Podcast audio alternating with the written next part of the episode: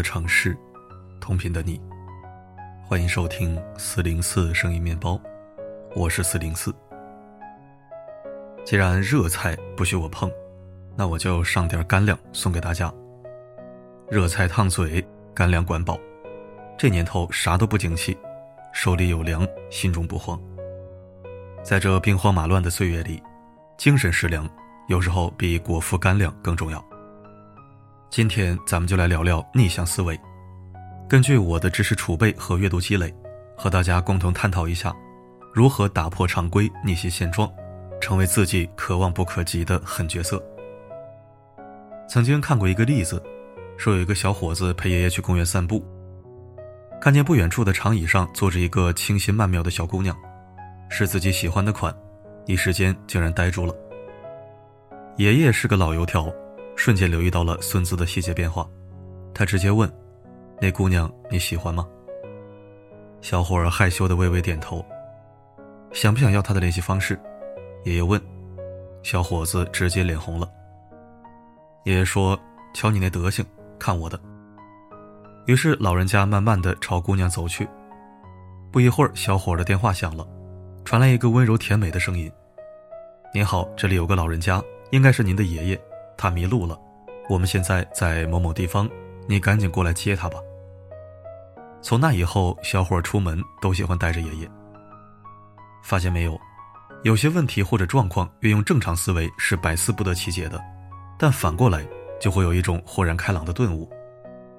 就像上学那会儿做数学证明题，老师叫我们解题不要太死板，正解解不出来，你就从结论入手，倒过来可能就简单多了。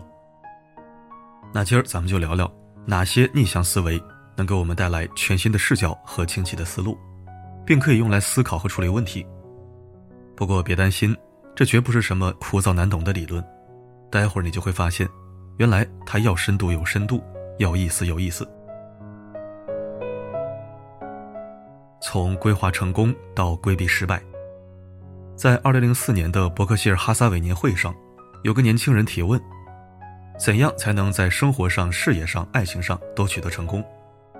一位投资界大神轻飘飘地回答说：“别嗑药，别乱穿马路，别染上艾滋。”年轻人愣了一下，脸上似乎写着 “What？就这些没了？”大神继续说：“我不知道怎么才能让你变得成功且富有，但我知道什么事儿可以让你变穷变失败。”这个回答问题的大佬不是别人。正是股神巴菲特的黄金搭档、亲密老友，查理芒格。查理芒格给出的答案，并没有故意应付或者开玩笑，而是运用了逆向思维。谁都想知道一夜暴富的秘诀，如何如何三年赚一百万，怎样怎样五年实现财富自由。难怪成功学大师们随随便便就可以割一波韭菜，且一茬又一茬，取之不尽，用之不竭。大家都在传授变强、变猛、变牛逼的高招，却无人教导我们如何避免自己变弱、变差、变拉胯。仔细想想，我们是不是这样？一边被焦虑驱使疯狂囤课买书，一边又抱着手机乐此不疲地刷个没完；一边担心健康办卡锻炼，一边又熬夜宵夜两不耽误。为了进步做出规划，这没有错，但是我们能发现。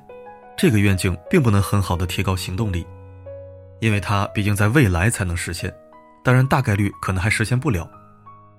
这是个延迟回馈环境，大脑处理不好未知情况，就会弱化它的重要性，造成时间贴现的现象。未来的事儿能拖就拖，眼下的事情也还挺多，嘴上非常励志，身体相当诚实。我们把思路转变一下，比如我现在就想摆烂，应该做什么？如果是我，我肯定是先可着爽的事干，比如炒老板鱿鱼，比如不工作了，然后晚上不睡，早上不起，一觉闷到中午，中午再玩到晚上，循环往复，为所欲为。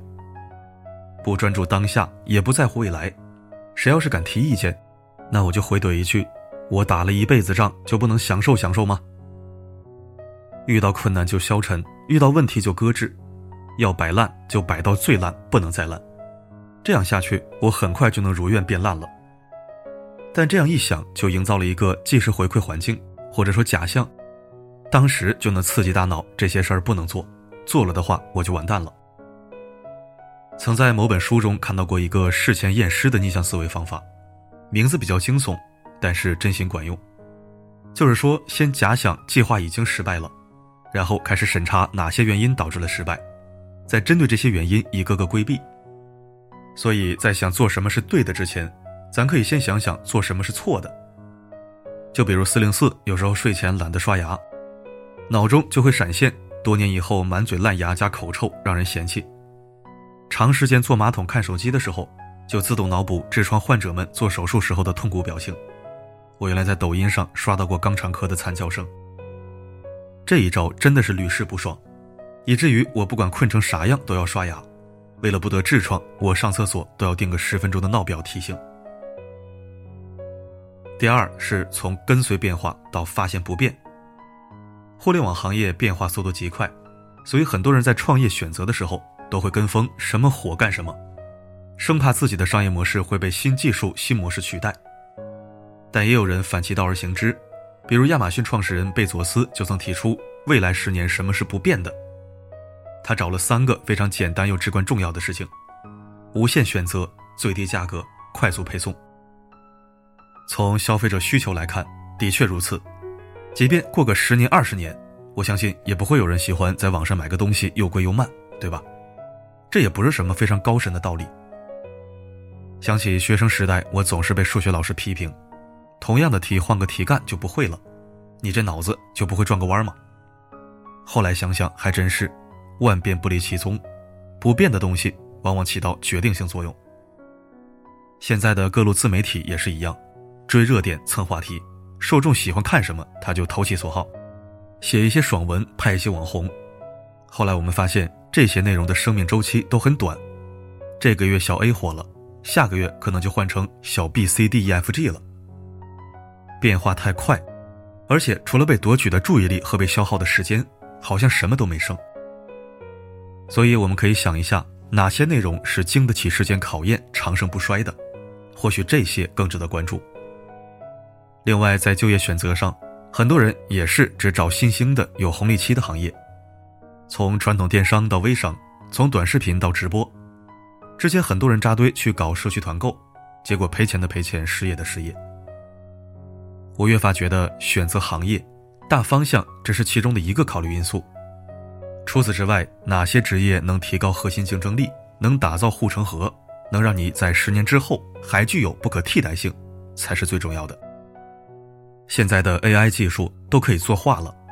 而且创意比人类更新奇独特，包括我的职业声播，AI 播音员也可以完美的呈现各种朗读，不仔细听，有的根本听不出真假。所以我正在学习语言和更多灾难求生技能。接下来我们说的是从个体竞争到发展生态，还是以老故事为例，甲在路口开了个加油站，生意火爆，每天有很多车排队来加油，乙看到了商机。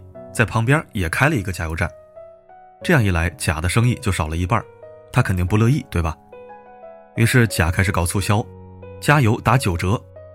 乙看了，桌子一拍，我给打八折。这么 PK 下去，慢慢就卷起来了。然后就是你加油送汽车，我加油送按摩，双方投入越来越大，结果赚的越来越少。划重点，任何一个行业，如果对手越来越多，受众保持不变。竞争只会不断加剧，造成内卷现象。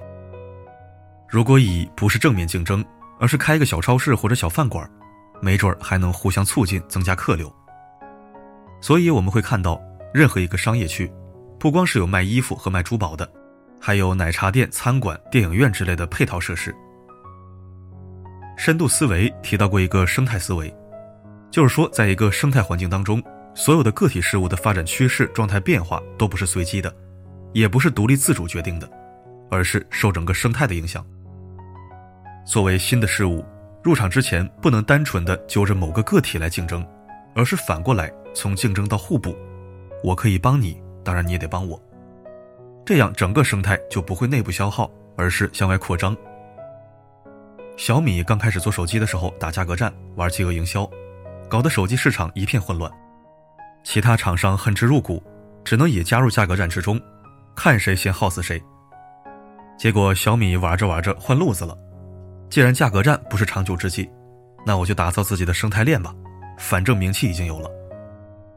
于是我们就慢慢看到了小米路由器、小米手环、小米音响、小米机器人、小米空调等一系列生活周边产品，然后通过手机来实现智能互动，一键操作，投你所好。到最后，小米手机还在，但是其他周边也做起来了。而那些跟小米打价格战的厂商们，有的还在死磕手机，有的已经倒闭消失了。二零一七年，小米除手机外的生态链产品销售额突破了两百亿，这步棋咱不服不行。从做加法到做减法，这年头似乎没有谁的时间是够用的，也没有谁的票子是够花的，于是我们一直深陷其中，无法挣脱。今天咱不妨再套用一下逆向思维来看这两个困扰。先说时间问题。惯性思维看时间管理，就是如何增加可用时间，比如原来睡八小时改成睡六个小时，或者把发呆愣神的时间利用起来去做事。但事实上，挤出的几个小时还是会被事情填满，我就这样失败过。那么能否反过来，把自己的工作时间压缩一半，比如从原来的八小时变成六小时？还能保证把事情做完做好吗？当我们开始做减法的时候，才能发现那些真正重要的东西，并且能给他们按优先级排序。这么说吧，如果世界末日来临，我们肯定知道自己最想见谁，什么事儿最想不留遗憾马上做。几乎所有的时间管理书籍都在教我们如何管理事物，却极少有人告诉我们如何精简时间。最重要的事情只有一件。这本书提到了一个方法，就是砍掉所有不重要的东西，只保留三个，列出一个月最重要的三项任务，然后拆解为每周每天最重要的三个任务，简单明了，清晰严谨。即使不用备忘录，咱们也能记得住。再说票子问题，钱不够花，首先想到的肯定是多挣钱，但是挣钱这个事儿从来就不是想当然，尤其咱普通人家出来的孩子。思维格局、视野、见识以及资源，都照着富贵人家差着几条街。他们可以说挣钱容易，咱们还是要先求稳再图进。那怎么办？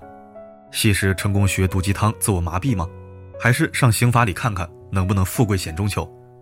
嗯，我看行，谁行谁上，反正我不行。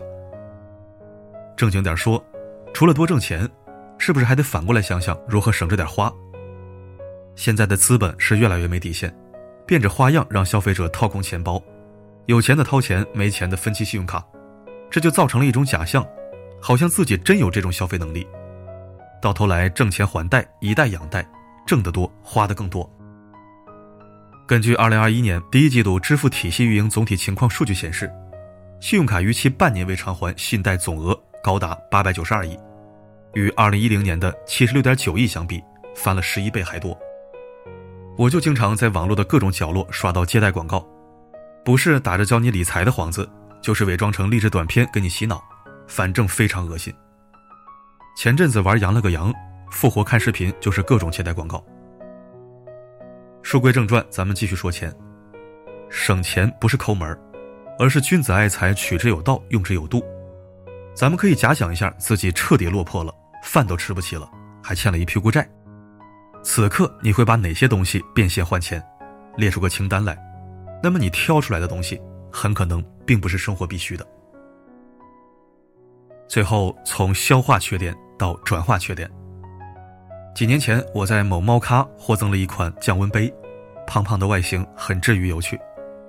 那时候我还如获至宝，因为上面印着“记得在五小时内喝完一整杯哦”，这样的字样带给我一种很养生的亲切感。你看，有了这个杯子，我不就多喝水了吗？用了一阵儿，有一天突然悟了，这他妈不就是个不保温的不锈钢杯子吗？我烧开了水倒进碗里，我还能说记得要在十五分钟内喝完一整碗呢。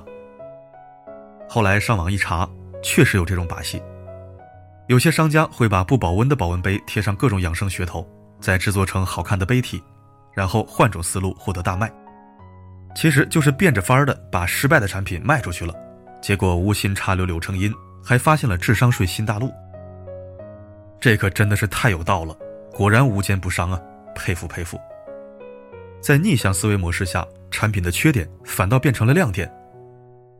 其实人的缺点也可以是优点，而且完全不用转变思维，因为它很可能本身就是一种优点。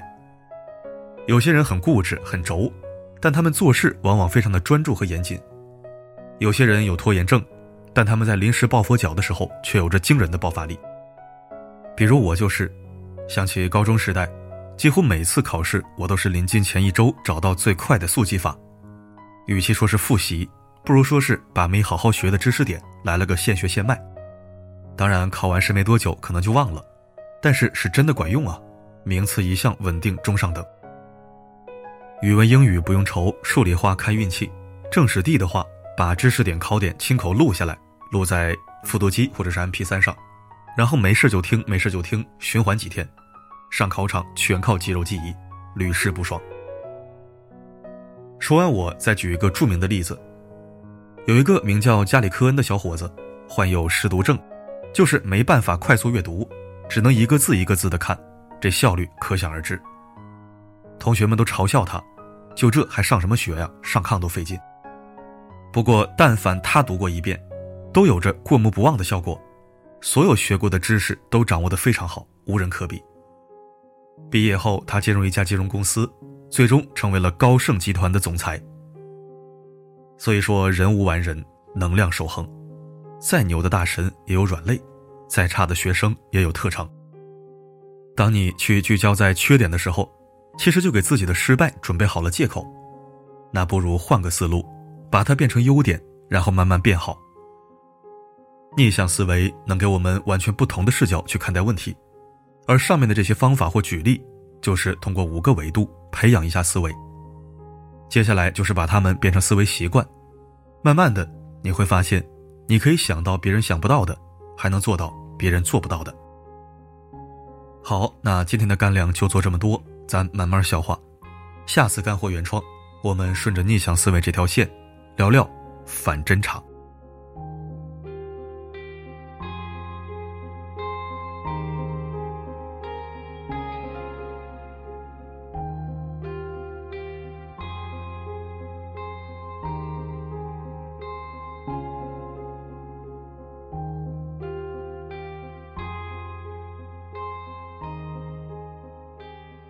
感谢收听。